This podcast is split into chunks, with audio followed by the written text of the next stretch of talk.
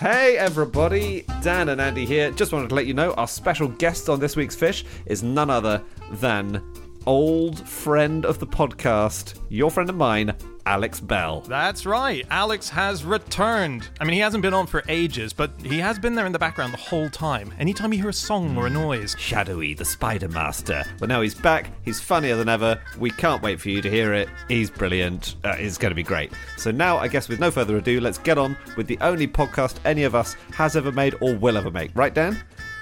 Ah. Huh? Actually, I've got a bit of news. What? Yeah, I don't want this to be a shock, but I've I've actually launched a new podcast. All right, what's it called? It's called We Can Be Weirdos. Oh, I see. And what? Uh, and I guess it's, uh, it's just about solid facts, though, right? It's about stuff with a strong evidential base. Well, let's ignore that question quickly and focus on what the show is about. so, it's a weekly show where I sit down with someone remarkable and I try and find out all the weird stuff that they believe in and all the weird stuff they do in their life. So, it features everyone from British museum curators like Irving Finkel, who told me stuff about how he sits on buses and stares at the back of people's head trying to make them turn around. It's got uh, Bexy Cameron, who used to be a part of the Children of God cult, but who escaped and wrote a fascinating memoir about it. There's Steve Feltham, who is the Guinness World Record for the longest continuous search for the Loch Ness Monster. Dan Aykroyd is coming on. There's so many amazing guests, and uh, it's a weekly show where I ask them to tell me about every single weird belief that they have. That's right. And guys, we, we, we, the rest of us, know how hard Dan's been working on this. It sounds absolutely great. It's called We Can Be Weirdos. Give it a go wherever you get your podcast now. And we should say it's all based on Dan's book, The Theory of Everything Else, which is out now in the UK in paperback and it's out in North America on the 27th of June. Louis Theroux himself has called it totally compelling and utterly bizarre. That's right. So it would mean the world to me if you all fish listeners would subscribe to it, follow it, give it a listen, and also pick up a copy of my book. And uh, okay, Dan. okay, okay, back to the actual good podcast. Here we go. On with the show. On with the podcast.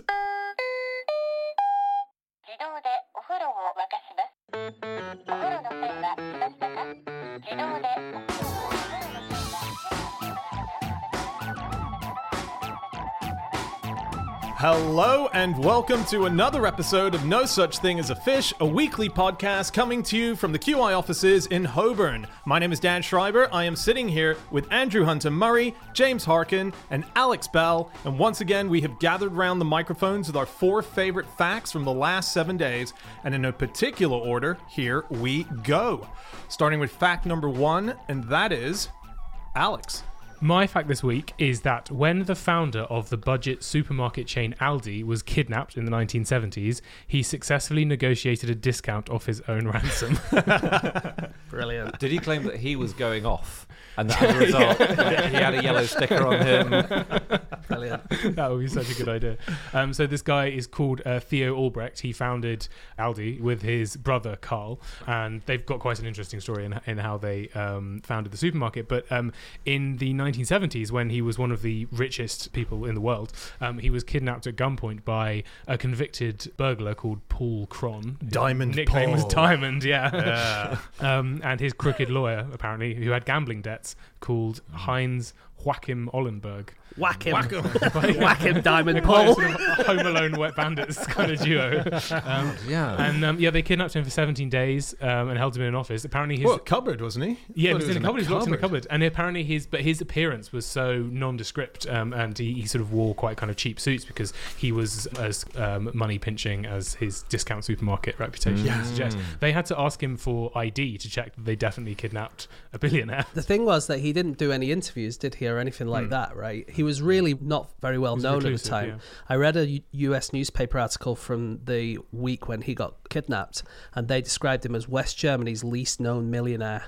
Yeah. So, you know, no one knew what he looked like. He Yeah. was just a name. So he was kept for 17 days. He negotiates a cheaper ransom and they agree to it. A bishop comes and delivers it. the Bishop of Essen, Yeah. which is the city that they were from. Mm. Yeah. I guess it's where they lived at the time. But I didn't realize that was a bishop's responsibility to. He to mediated. do- yeah. yeah. I mean, what a call to get as the bishop. You must Yeah. never get that. No. But then he he was didn't he? Isn't he the one who left the money? Uh, the, Yes. the actual Yeah, he did the handover. He- he- yeah, of cash. yeah, exactly, yeah. yeah. But Yeah. then, and I think um, Albrecht stayed with him for 24 hours afterwards, stayed with the bishop. Why? Because the police were kept out of it completely. um, because the family didn't want the police involved because they thought he might be in danger. Right.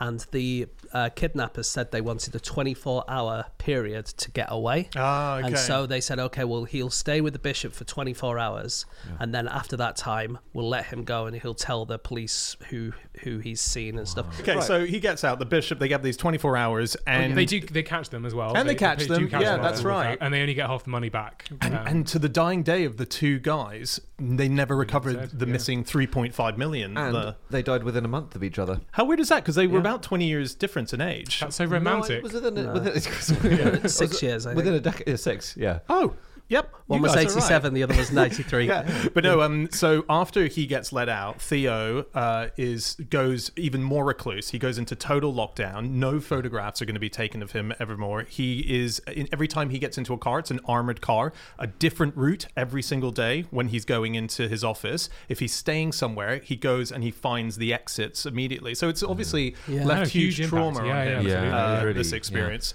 But he also I- sorry, I know one thing that will make you interested in him, especially Dan. Yeah. Which is that Forbes described the brothers, the Albrecht brothers, Theo and Carl, who co-founded Aldi, described them as more elusive than the Yeti. I'm pretty sure like the Yeti, Yeti doesn't have like a An like armored a business, a business trail, like a paper trail. it's like he's not registered with company's house. also, I mean, that doesn't make me more interested. If he was a Yeti hunter, that's interesting. Just saying the word Yeti in a sentence doesn't immediately You've leave got a me. higher threshold for interesting. I do. Okay, okay. I think my favorite bit of this whole story was that after the whole ordeal, um, Albrecht went to court to try and claim the money that was paid as the ransom um, as a tax deductible business expense, which is brilliant. He, I don't think he was successful, but like What's he not? that's so cool and I like think you can still do that, certainly in some places. If you have a good accountant, because Yeah. I think it's in America, it's been in done. America for sure, Mm. yeah. Um, Famously Getty. I guess John Paul a- Getty, It is a business expense, isn't it? Yeah, Well, Well, it was- well, or is it? If the person who is abducted is the CEO of the company, then it's to do with the company. I think that's the argument. Um, his brother Carl stumped up a lot of money for that as well, the ransom. Uh, Okay. He was part of it. Um, but yeah, I love how much the Albrecht brothers were really sort of stingy with their They're, cash. they're brilliant. I think Theo was the one who uh, they used to approve all the designs for all the shops. Um, and um, there was one where he was given the plans, and he said the plans are fine, but the paper you've printed it on is too thick. Print it on thinner, cheaper paper. Yeah. he used to he used to famously use pencils right down to the end. Like when you see people with the pencil meets the rubber, he would be using pencils like that. And if he walked into the office of the Aldi offices and he saw that the lights were on, but he could see that you could see in a room without the lights, he'd go around turning off all the lights. It's so Scroogey, Yeah. isn't it? Yeah. I did read one article that said um, he and his brother were the first people to ever turn off the lights in the room because they were worried that they were wasting electricity. what a thing to invent. yeah. That's great. I, I thought I was thinking like Being the a dad. timing. Yeah, exactly. He invented being a dad. yeah. The timing almost works. That's really funny. I think their their story is very interesting because they founded it together, didn't they? They Yeah. founded Aldi together. Yeah, their mother, their mother ran a shop. Like, I mean, like, so they took over yeah. the shop as part of their journey. But she was the one Yeah. who really started there. I think she deserves a little bit of credit. Yeah, you're right. That's a good point. And then actually, they were dragooned into helping their mum because their father he'd been a coal miner and he got emphysema, so he couldn't really work. So they had to support the family. But anyway, they fell out over whether or not they should sell cigarettes in their shops. And I think Theo said we should, and Carl said we shouldn't. And I think it was for shoplifting reasons. Yeah. They, were, they one, I think, yeah, they one Yeah. thought that, that They, didn't care about the health reasons. so was it stinginess as Yeah, well? yeah. Was Despite it- their, their father having emphysema, they were. It was more about the. Yeah. Oh, That's so interesting. Okay, and then they had this thing, the Aldi Equator. which Yes, I'm sure you've heard where they divided Germany top to bottom, and north was uh, Theo's Like not not with any kind of wall, we should say. Like So many people died crossing the Aldi Equator. It was very sad. People were desperately trying to get to those. Because they did. So know. this was in the this was 1961, and they had about 300 Aldis all over the country, and that's what got split up between them. And if you look at the logos, they are different colors across the the Aldi equator, and so they are definitely two different operations If- that are going on. ironically, if you were kidnapped in Germany, you could use that to work out which half of the country you were in. Yes, oh my god, yeah, that's good a good idea. idea. what a brilliant idea. There's still different companies now, aren't they? Hmm. Um, Aldi Nord and Aldi Sud. yeah. That's Uh, right. And I think which ones do we have? We have Aldi Nord. No, in Britain we have Aldi- Aldi Sud, Aldi don't Sud, we? yeah, yeah. And in America they have them both, but one of them is called Trader Joe's. Yeah, that's what Trader Joe's is. I never realized. Yeah. Yeah. and Aldi itself is the name Aldi. We said it's it's a portmanteau of Albrecht Discount. Uh, Discount. discount, yeah. I beg your pardon. I was trying to remember what the German version was. His brother came up with that, didn't they? Yeah. Like, Discount, yeah. This stingy cunt. The two businesses were called Discount and Dacron, weren't they? Imagine like big billboards with them kind of like over the border.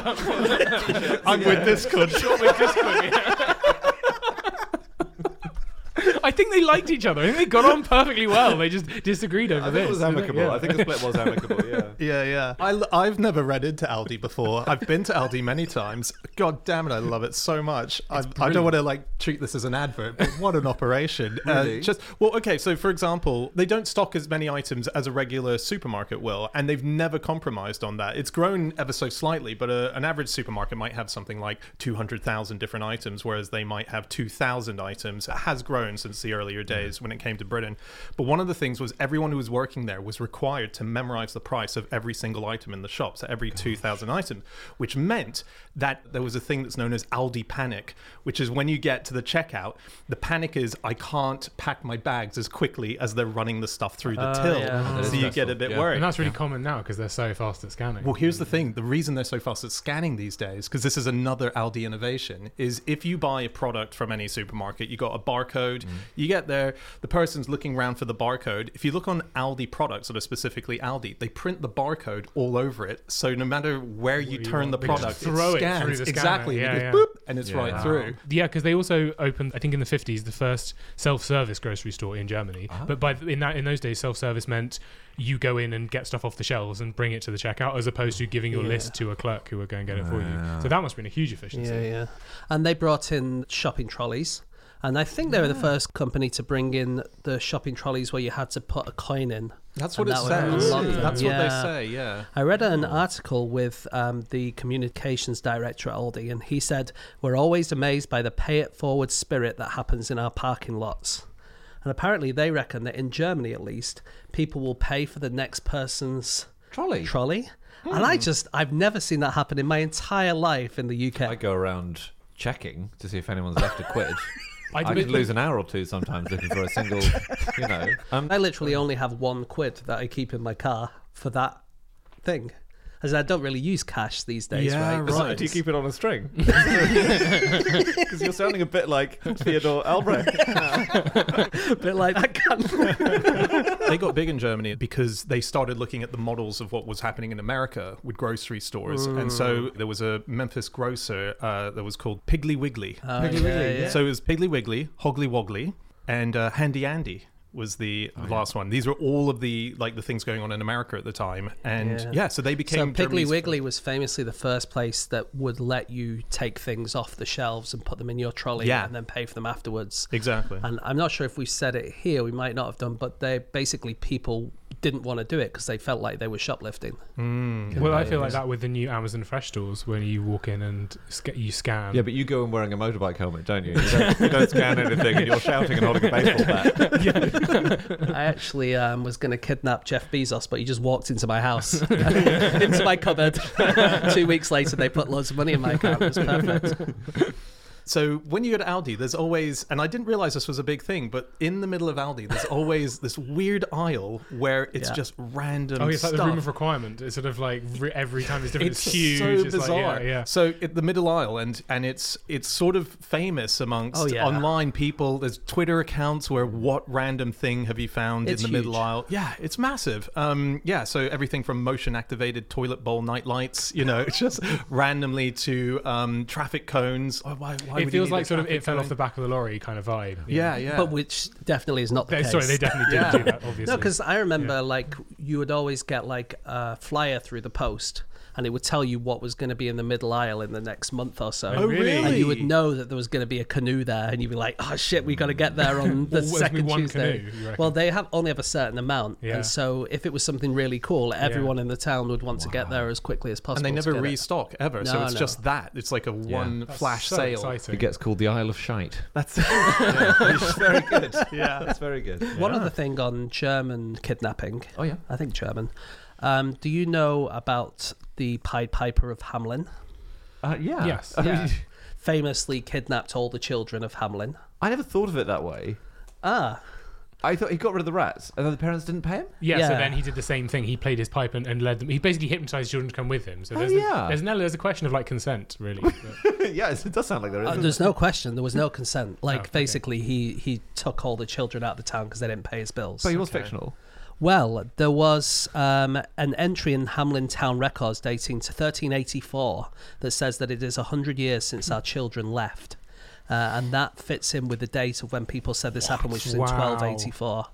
Uh, and it supposedly happened on the 26th of June, the day of St. John and St. Paul. And the 130 children in Hamelin disappeared. and that's what the story's based on. Was there a day of St George and St Ringo as well? Um, but we now have theories as to what the Pied Piper was. Um, so we think that possibly the Pied Piper story is a fictional account of something that actually happened, and the children did go missing and did get taken by someone. Right. Uh, can you guess what the actual job of the real life Pied Piper probably was? oh, okay. Um, are we going? to Is oh, this guessable uh, from school bus story? driver. School That's bus. good, that's That's, good. really good. I mean, the, the dates don't quite work for school buses. okay. Twelve eighty four. Yeah, I've got it. I've got it. School cart driver. Swineherd Swine. Ooh. dresses the children up as pigs. Lovely. Brilliant. Uh, But no, that's not what. okay. the Oh, was he one of the says. Wiggles then?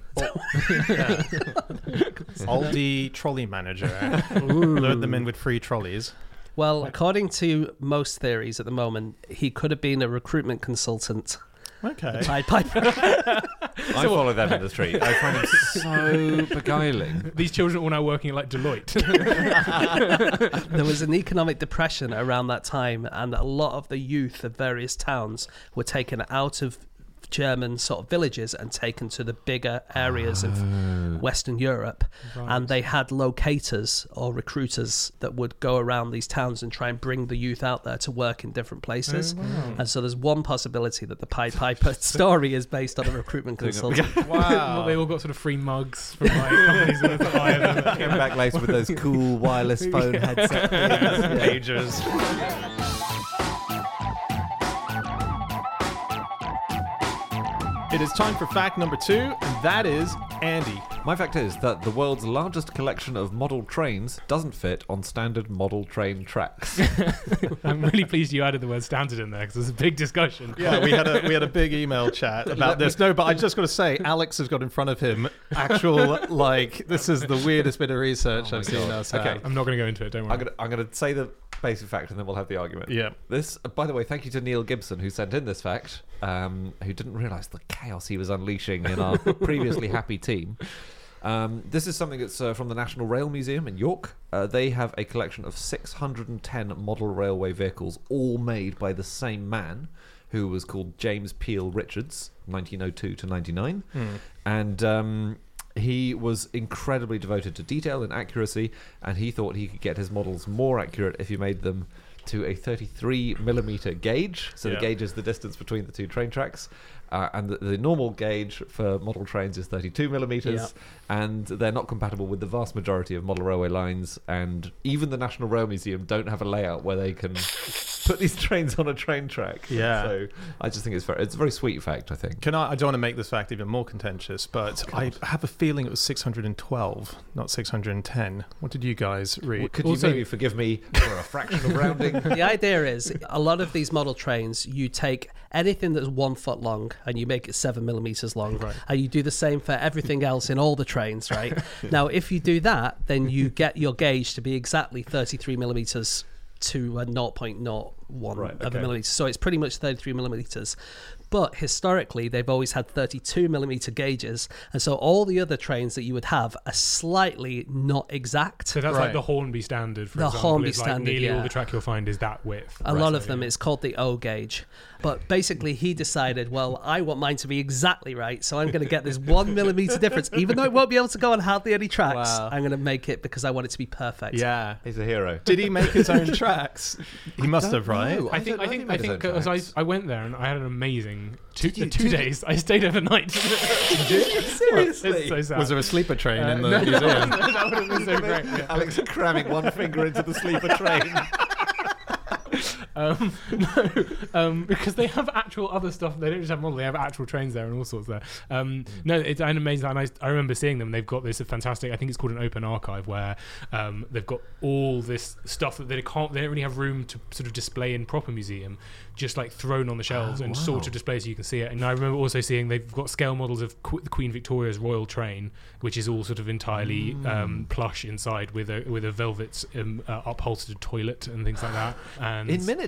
Yeah, yeah, this is all miniature. When they were designing and building the trains, the actual full-on steam trains, they used to make scale models of the steam trains that are about, I'd say, a f like a foot wide and several feet long, that were full-on working models to check that they worked and they were all kind of the right size. So they have these really st- stonking great models of like working steam trains. They've also got, you've mentioned it before on the podcast, there's a, a massive train set that was used to train the signal operators. Um, so it was very a train cool. set, but the Yeah. fun of the train set was like all about the signals and not the trains. So, Yeah. can I ask, Alex, did you see the entire collection of JP Richards's trains when you were there? I don't know because I there's loads on the wall. I remember them; they're all stacked up on the You've wall. seen behind them the 'cause case, they're so all seen loads, there. but I don't know if I saw 610. But What's really interesting is that JP Richards never saw the entire collection himself. Uh, we think, and that's because he always kept them in his home where most of them were in boxes, so they were never all out at the same time. And when he donated them to the museum, uh, he was really, really sick. It was just before he died. He was too ill to travel, so when it was on display, he never got to see it. So he actually never saw his entire collection on display. I'm really sad about that. Yeah, no, Because what a just a- hero. What a great guy.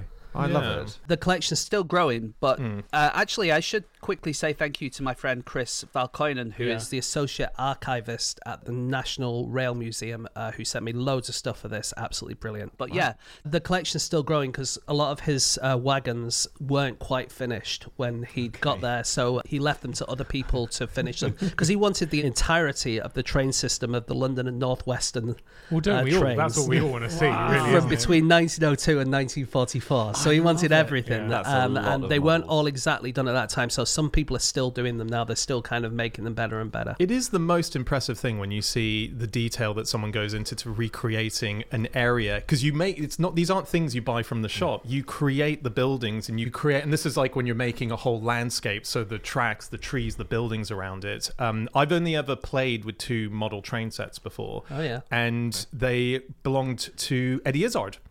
So Clang. What a drop. no, no, no. Trust you to have a celebrity train set anecdote. This is not. It's not what it sounds like. So every time I go to Bexhill on Sea, which is uh, my family goes there a lot, I always take my boys to the Bexhill Museum, and inside is Eddie Izzard's childhood model train set that her father had built um, when Eddie's brother was born. Started building it then, and then Eddie's mother got a bit ill, and and eventually she passed away. And part of the project of keeping themselves busy from the sort of you know the horrible depression of it all was to continue building this train set. So you can go and press buttons, and it sends two trains around, and it's where Eddie's dad worked. You can see the train he used to get into London, uh, and it shows all the buildings around. And they've commissioned all of Bexhill on Sea as a train set as well. Eddie's kind of put money into that, and you press buttons, and it goes around. It snows. I and love that. It's, It's so incredible. Did you guys read about um, Simon George? No. you may well have done. No. Simon George is a model railway fan. Uh, currently, currently modelling and, and making huge sets. So in 2021, he had just made a model railway which was really big. It was 61 meters, and it was a model of a specific line from where he'd grown up in the 80s. It was the Calder Valley, lots of coal-fired trains, and it's one of Britain's biggest, if not the biggest, uh, model train Yeah. set. Really impressive. He spent eight years working on it. Um, and he he met someone. He met uh, his girlfriend while he was making it. Wow. Yeah, that is amazing. Yeah. this is the thing. Well, wait a minute. Okay, go on. So he, he was interviewed about it, and he said when I first met her, she didn't know I was building this. And what had happened was it, it wasn't in his home. This train set he was building. He'd leased a mill because it had this enormous basement, right? Right. So, and he said, okay, she knew I leased a mill with a huge basement. Simon said. But I kind of led her to believe I was a wine merchant because that sounded cooler than building a model railway. I'm just imagining the discussion that he had when he said, "Now we've been getting on very well. I think there could be something here. I need to tell you that the basement in the mill that I've not let you go in. It's not a wine collection." what must she have thought? Yeah. She turned up unannounced at his work one day. She wanted to surprise him, and she turned up to his wine merchant Oh my business to find him with What a did he huge do? model Don't come in, I'm wanking.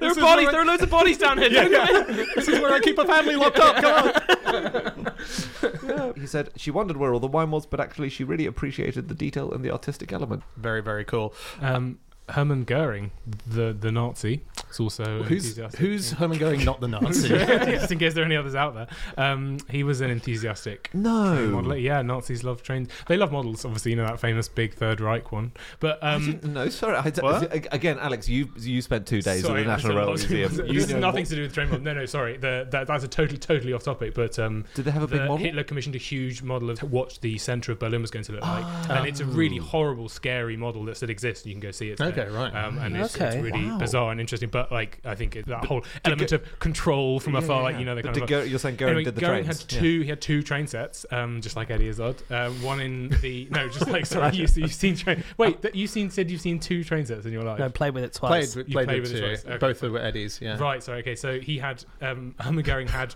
one train set in his attic and one in his basement. Oh yeah. Um, Okay. And um, there are pictures of it, and they're really it's pretty extensive. As you know, lived he lived in a big old Nazi house and had a huge attic and a Right, massive basement. Um, and there's there's a rumor that you can sort of maybe see evidence for in the pictures that um there, there was there were wires where, that went over the one in the attic um, that planes went across, and you could drop little bombs out of the planes. To bomb Okay, the- right. Which is Wow. Very all good fun. Wow. They Mm. originated in Germany, didn't they? Model railways, basically. Uh, there was a company called Marklin, and they'd been making toys and stuff, but they mostly made dolls' houses. Hmm. The idea is you make a doll's house and you sell them the house, and then they have to buy the dolls to go inside, and they have to buy the cookers, and they have to buy the chairs, and they have to buy all the bits and pieces. Mm-hmm. And they wanted something that boys would like. How, which- are the, how are the dolls going to get to work? Yeah. And they just thought, well, by doing the railways, then we can sell the railway hmm. tracks, but then we can sell the hmm. stock and we can sell the Yeah. little bushes that go. on. I don't know. I've never Yeah, played yeah, with yeah, yeah. There's another German connection, which is maybe the earliest ever model train belonged to the poet Goethe. Did Oh. it? So, this is so Clang weird. yourself, mate. Name drop. This is from 1829. It's six years before Germany had even a railway, a Okay. steam railway of its own. Wow. Some English well-wishers gave him a tiny, tiny model of Stephenson's rocket, the earliest steam Yeah. railway engine. I think the earliest steam railway engine. Um, and um, it came with a set of wagons and rails, and Goethe put it on his desk. I think he might have um, given it to his uh, grandchildren at the time because he, he was an old man by that point. Yeah, Mm. cool. Yeah. Do you want to hear an incredibly well? So okay, here's a fact about model railways. I'm just going to tell you Great. what. Okay, That's what we're all here for. Okay. what a change of topic. I know what's about to happen. so you know how you use different things to represent. So you might use a coffee stirrer as a piece of fencing. Yeah. You know, Yeah. like big, th- like things from our world. become Oh, okay. miniature Yes, things yeah, in, yeah. you know, Yeah, yeah, yeah. yeah. I see. yeah. Okay, You could use a marble as a boulder, for instance. perfect. Yeah, you Yeah. paint it or whatever. Yeah, and you- yeah. yeah, yeah, exactly. Okay, so do you know what they use to make coal? Okay, so it's got to be something that is looks like coal, Yeah. but is much smaller. Yeah, Hmm. but maybe it's not the same color, but you could paint it black. right. Is it not just small bits of coal? They use coal. oh my god! They, they hit it with a hammer and grind it up small. What? no.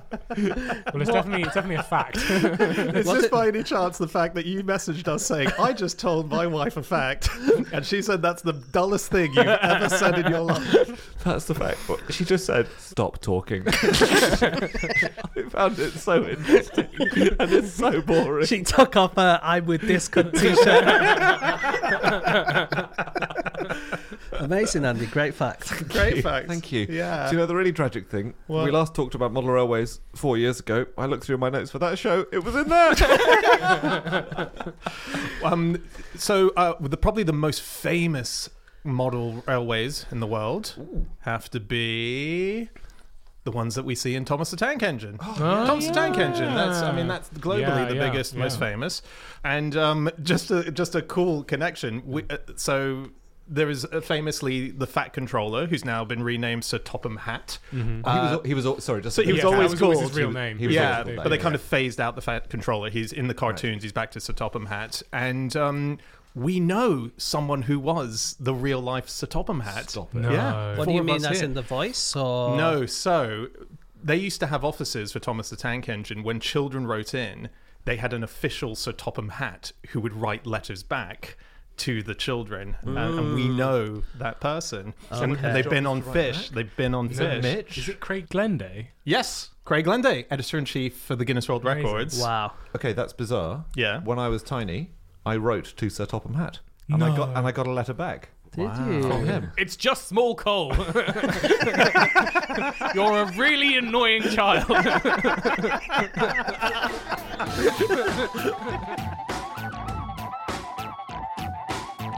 Okay, it is time for fact number three, and that is James. Okay, my fact this week is that in 1760, a book was publicly burned in Switzerland because it claimed that William Tell did not exist. Fair, fair game. yeah. Ah, Because I sort of think he did. I sort Oh, of you're think wrong. he did. Well, yeah, yeah. Is it- well, publicly burn me then, because I, Is it like the Pied Piper and he was just like a management consultant? no, he's less historical than the Pied Piper, I would say. Um, he was part of the foundation myth of the country of Switzerland, basically. Yeah. He's kind of Robin Hood esque, right? Yeah, like, bow and arrow he stood up to power. You're spot on. You know, shot an apple off his son's head to. that's the only thing I know. It's the only thing. Like, shot an apple off his Hmm. son's head. I don't. I didn't know any of the context. I just knew. Yeah. I, n- I never questioned it. It was either. quite contrived. Like for some reason, he ended up in a situation where they were like, "Shoot it, or we'll kill you and your son." And then he did it, and then they were like, "Well, hang on a second. Why? How come? How come you've got two arrows then?" And he was like, "Well, if I accidentally killed my son, I was going to shoot you." It was quite, but it was quite cool, wasn't it? Because the reason this whole thing started was he was going through this town, um, uh, which was called Altdorf. Uh, and he was there's a guy there who was a bailiff called Gessler, and Gessler had had this thing where he put a hat on a pole, and it was in the center of the town. And if you walked past the pole and you had a hat on, you had to sort of take your hat off and be like, "Hello, pole." And So we should, I think we should say the pole represented the immensely powerful Habsburg Empire. it's still weird. It's still weird. so he goes past, doesn't take his hat off. I guess Gessler, who just happens to be monitoring every person passing by, sees that, says, Hey, take your hat off. He says no. And then that's where this thing happens where he says, You need to now shoot your son. Or uh, rather, shoot the apple. Shoot the apple. Yeah. He says you got to put your son, you got to put an apple on his head, and you got to shoot through it. And if you get it, then you guys can go free. If you miss, then I'm going to kill you as well. So it was a kind of big challenge. Perfectly fair challenge punishment that fits the crime. It doesn't make any sense. Of course, Like- but it makes sense for someone who's put a hat on a pole and made you to So, the hand yeah. up to it. Could he That's- choose the apple though? Could he choose a very large apple, like a pink lady? like the one I saw in WeBuyAnyCar.com that time. Honestly, I could have hit that How from would you miss 200 it? yards. I know you've stopped listening, Alex, but James has an anecdote about this very, very big apple he once saw. It's actually it's really weird to get bored on a podcast that you're on that you're not even listening to. no, but if it had been that apple, yeah, you're yeah, right. it'd be easy. Anyway, look, like Dan said and Alex said, this is the story. And then because he did the Apple thing, they said, okay, fine, Switzerland can exist.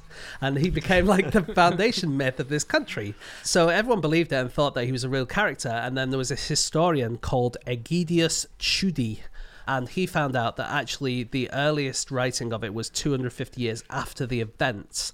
And then they found the original Oath of Rutli, uh, which was for the foundation of Switzerland, uh, for the early cantons all getting together, and it named the three representatives, and none of them was called Tell. None of them was called William Tell, and so, and actually they got the date wrong as well in the original sort of um, the original story, and so this guy called De Haller wrote a book called William Tell: A Danish Fable, and everyone in Switzerland thought this was outrageous that he could put this in writing, and the book was publicly burned in Altdorf Square. Was was he a Swiss author himself? He was Swiss, yeah. It's, and I, because I, sort of vaguely thought of William Tell as a bit Robin Hoodish, as in someone who might have existed but not mm. really. Yeah. I didn't really think, oh, that's see, that doesn't seem like a very significant thing to me. But I read a piece about it's from the Atlantic, but it's from 1890, and it's uh, just this line: to understand the commotion produced in Switzerland by Kopp's expose, we must try to imagine what would be the result in the United States if George Washington was suddenly declared to be a legendary character. Yeah, And it's a it's bit a of that. huge, Yeah,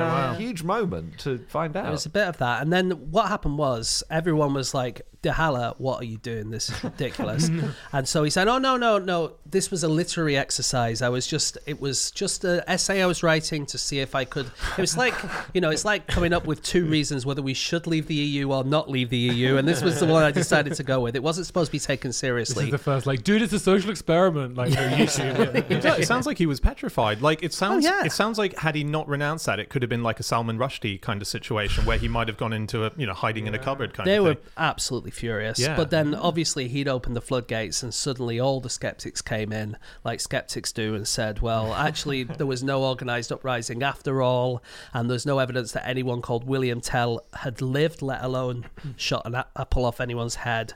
And they concluded that he was probably a fictional character, possibly based on a little bit of, you know, real Yeah. life stuff. And then someone found this old story from the um, Danish sagas, which is basically the entire story. And that was written, you know, hundreds and hundreds of years before William Tell was supposed to have even existed.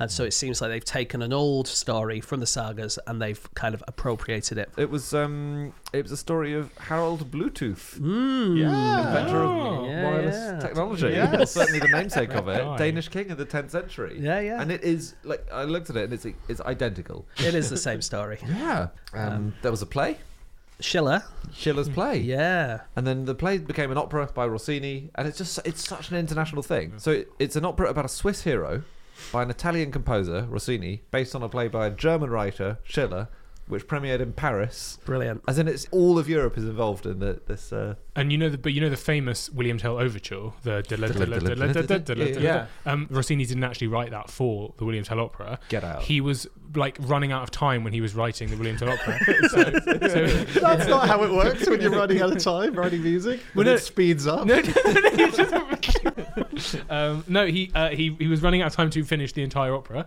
um, and didn't have an overture ready. So he went and borrowed a pre-existing uh, piece from one of his uh, earlier operas, which was called Elizabeth, Queen of England. So that was r- written almost uh, Wow. 15 years beforehand. How interesting, because everything I can think of about Elizabeth, the Queen of England, none of the events in her life fit in with that music. No, music. it doesn't really work, does it? Yeah. You know what I mean? Like you can't imagine Sir Walter Raleigh laying down his cloak and her going. "Diddle, diddle, diddle, diddle, diddle." Yeah, no. But well, the opera was only performed in full three times. And Yeah. then because it was five hours long. Oh my God. five hours. It Is was- that average time for an opera? No, Really? That's very long. Is it? definitely uh, more than a few hours is fine, but five hours is pretty it's long. okay. Th- even three is. I've is- never been is to long. one. I just always know that they're Especially long. given that some of the music was so fast. Like, you would have thought that the Mm. music would be slower if he was going to drag it out. Yeah. There's a Herman Goering link. I Oh, can't yeah. believe there's another Herman Goering link in this podcast. Uh, the Nazi. Which Hermann Goering, by the way? Sorry, the Nazi sorry, one. Nazi Hermann okay, Goering. sorry, good. Just good to clarify. Um, the Nazi regime made a movie of William Tell. Uh, but, and they treated the Tell story as a, a kind of Nazi myth. Because at that point, well, I think it was before the war, they claimed they were liberating ethnic Germans living in other countries Mm-hmm. who'd been oppressed by those countries. Uh, and Hermann Goering's mistress was cast in a leading role. Yeah, Okay, Yeah. right. that was based on Schiller's play, wasn't it? Yeah. Uh, but then Hitler banned it later on uh, because there was an assassination attempt on him by a guy called Maurice Bavaud, who was known as the new William Tell. Yeah. And he thought, well, I better get rid of all of the William Tells. He was Swiss as well. Yeah, that's yeah. true.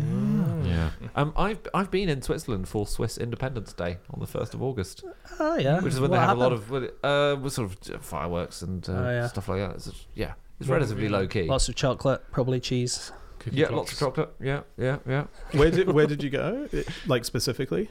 Uh, a few different places. They sound great. Did you go to Bern? I've been to Bern. I don't think I did go to Bern. I was very Is young. that I where they didn't... got rid of all the books? Oh my god, that's brilliant, brilliant. brilliant. That was worth it. In the Bern, there's a lots of like bears because bear a bear is the is the symbol of the city of Bern, uh, and the Appenzell Canton flag.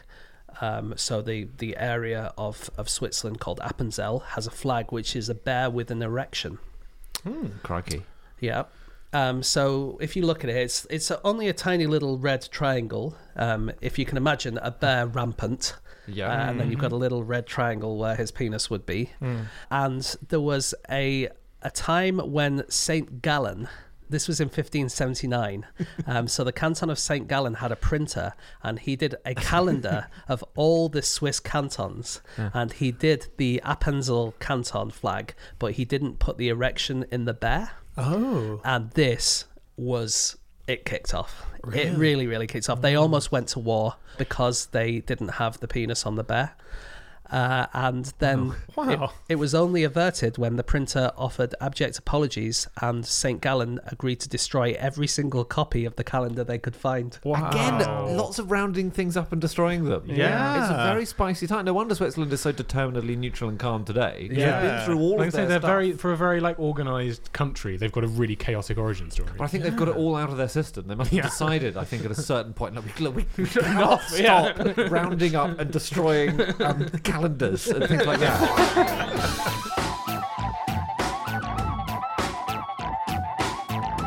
Okay, it's time for our final fact of the show, and that is my fact. My fact this week is that to make sure that no one leaked the answer to who shot JR on the TV show Dallas, the production team had every main character film a scene of them shooting JR, including JR. it's an amazing thing. So this is We need to explain what Dallas is. Exactly. So Dallas was a soap opera in America, went on for a very long time. Uh, in the 1980s, it began, and it was a show that kind of really transformed the idea of soap having um, these dramatic plot twists and also cliffhangers. cliffhangers and so on. And it created the greatest cliffhanger probably in TV history, certainly American TV history. It's a, and it's about like a it follows like the escapades of like a wealthy oil tycoon's family in Dallas, Basically, Texas. it's basically like Succession, Succession. early cheesy Succession, really. It is. Yeah. It's about squillionaires, and the main character is an anti-hero, just Yeah. like Logan Roy. I do think that Succession is a very original idea, and they definitely didn't rip off Dallas in any way whatsoever. Just as an alternate opinion, I'm not so sure. I think uh, But so yeah, it's a, it's at the end of this third series. It's the finale, and Jr., who is the character played by Larry Hagman, is shot. We don't know who's pulled the trigger, hmm. and then there's a big break in the season, and in that time, America goes slightly ballistic. We're trying to work out. the world almost. Yeah, yeah, yeah. Who shot JR was basically the big question that everyone with T-shirts next to the "I'm with Discount." Uh, there was, who shot JR? Politicians were referencing it. Yeah, like, everyone. they Um, d- and th- just uh, spoiler alert, it was Kristin. There we go. What? But the thing is, they the shooting of Jr.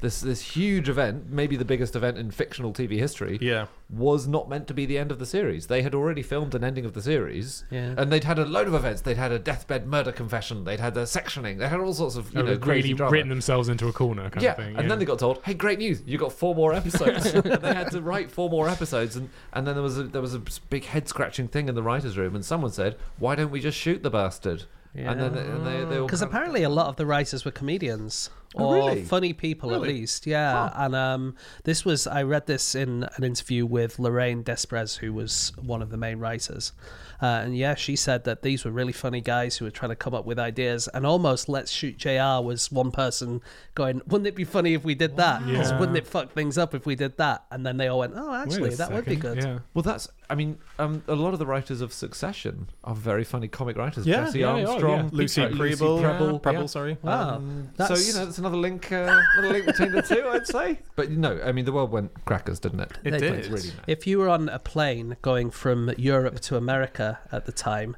if it was an Air France plane, they said that they would tell anyone over the intercom who'd shot JR. Cause if you couldn't watch the show, Yeah, yeah, yeah. They would, someone would radio up from the ground, Had say broadcast. it was Kristin, and then they would go, We're flying at 40,000 feet, and it was Kristin who shot JR.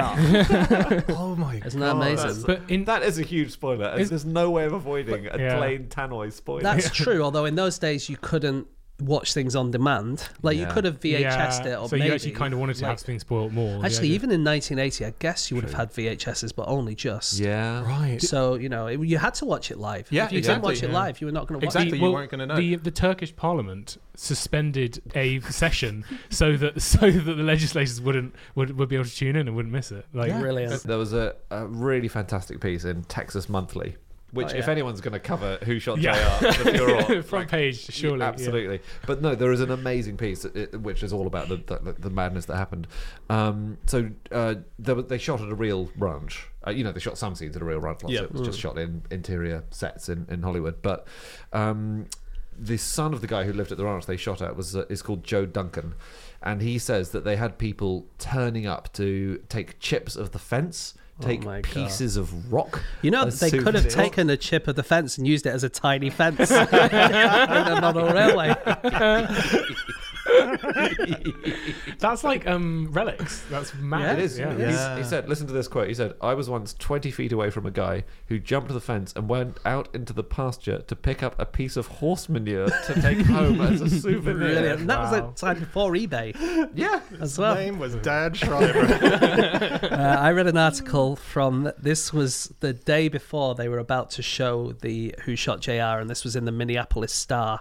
And they asked some local celebs who they thought had shot JR. And like the head of the coach of one of the local sports teams said, oh, I don't know who shot JR, but there's a lot of agents of players who I'd like to shoot. and then Zing! the police chief, who's called Anthony Bouza, he said, I'm happy to report that I've never seen a single minute of that goddamn program. And they asked the mayor, Don Fraser, this is the mayor of Minneapolis, and he said, I haven't the foggiest who shot him. Are you serious? I've only seen one episode of that show, and it was quite by accident. Oh, wow. Okay. Sounds like a lifelong fan. I just can't believe they asked him. Like, they asked someone, and they got these answers, and they thought, well, it might as well print that. yeah, here's that. Yeah. the thing that I knew Dallas for because I'd never really seen it. Yeah. But I, I know it as a famous like a famous example of retconning. Uh, where you retroactively change Oh, yeah, what yeah. happened. So um, they wrote, filmed, and shot and broadcast an entire season in which a character, Bobby Ewing, died. But this character was really popular, and they decided they wanted to bring him back. So in order to do that, they retconned it by at the beginning of the next series. They they made the whole previous series a dream sequence of one of the other characters, which which is hailed as one of the like the cheesiest, most rubbish ways of like retconning. Um, but it, one of the the weird continuity things was that um, Dallas had a spin-off show called Knots Landing that existed in the same universe. Okay. But when they brought back Bobby Ewing and was like, "Oh, this character never died," in Knots Landing they had referenced the fact that Bobby had died. So at that point, it's like a universe splintering Well, it's, moment. where- it's like Spider Verse into the it is, multiverse. Yeah. but, but they were simultaneously taking into a, like they were like keeping track of the different universes while simultaneously wiping entire series off the face of the earth. Because earth. you would think it would be easier to say, "Oh, he didn't die; he faked his own death," or Yes, exactly. as in unless they showed on camera the funeral, the like open Yeah, casket. yeah, yeah, yeah. Well, I closed think it was casket. like the main part of a lot of the story of that they, they season. literally Right. were like, forget that series happened. It's weird. Yeah. There was um there was a real life Bobby Ewing who lived in Texas and who owned an oil and cattle company. Oh, really? Yeah, and so when this big sort of Who Shot JR thing was happening, they really kind of cashed in, and you could buy JR dolls, JR cologne, JR playing cards, um, and you could also buy fake certificates for Ewing Land Oil and Cattle Company, which was signed by Bobby Ewing, the fake Bobby Ewing. But then the real Bobby Ewing, who lived in Texas, sued them. And said, "Well, you can't do this because Yeah. like it makes it look like you're selling my company." And I found out that it was settled in the end, and the real Bobby Ewing wasn't allowed to sell any novelty items, uh, and it didn't say, but I assume he got a massive, you know, payout. He Yeah. must have done, right? Yeah. It's Um, amazing. Larry Hagman, Yeah. who played JR. JR. So obviously there's a big break for the, you know, when they're not shooting. Yeah. He hadn't signed his contract when they started shooting the next series, and he held out for a long time. And he he Because he knows he's a star now, right? Yeah. Everyone's talking about he him. wanted Yeah. a he wanted a huge pay rise. Um, He dispatched his agents to negotiate wearing white Stetson hats with the uh, the management of And the that show. was his kind of That was his look, look. right? Sorry, yeah, Yeah, that was his thing. Yeah, But but they I'd feel really stupid if I was his agent and I was told to do that. yeah well they were like, "You're overreaching with this was- negotiation, and was- you want us to go in fancy dress." It was worse when Mr. Blobby asked for a pay rise.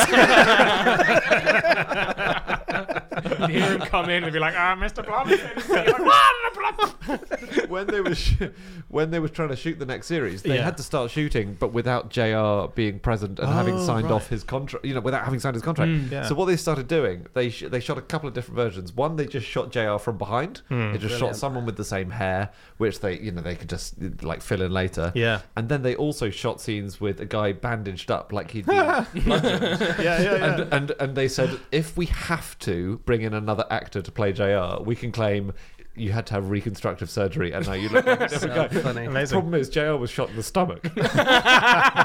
No reason. That's great. Hagman, what an interesting kind of personality he was generally. He used to do a thing for many, many years um, called Silent Sundays. He just didn't talk on Sundays. So funny. yeah, he. So what happened was is religious, that religious thing? Or? no, no, it was part of. He used to be on a different show called I Dream of Jeannie, brilliant show. And um, during it, he had vocal problems, and so he went to a doctor, and the doctor said, "Why don't you try not talking for a few days?" And he thought not only did it work nicely, but he really enjoyed the experience. So every Sunday, he thought, "I'm just going to do this," and didn't speak for decades. It's So good. yeah, Yeah, he claimed that for 25 years he never spoke on a Sunday. I, I think it's not 100% true. I think he kind of cheated a fair amount, but Because there if, was, if Sunday's your birthday, or yeah. Tread on some Lego.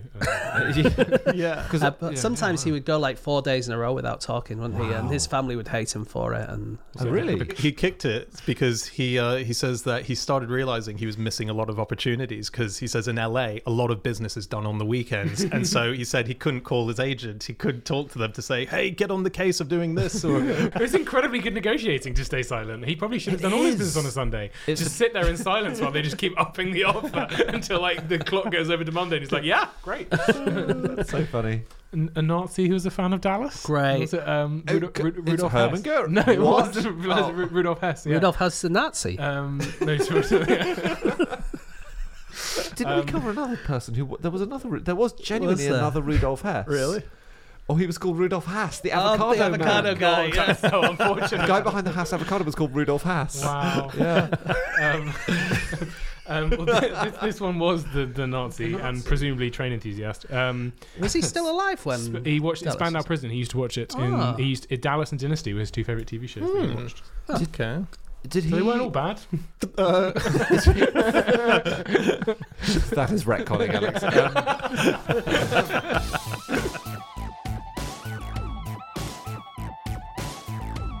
Okay, that's it. That is all of our facts. Thank you so much for listening. If you'd like to get in contact with any of us about the things that we've said over the course of this podcast, we can be found on our Twitter accounts. I am on at Schreiberland, Andy, at Andrew Hunter M. James, at James Harkin? and Alex.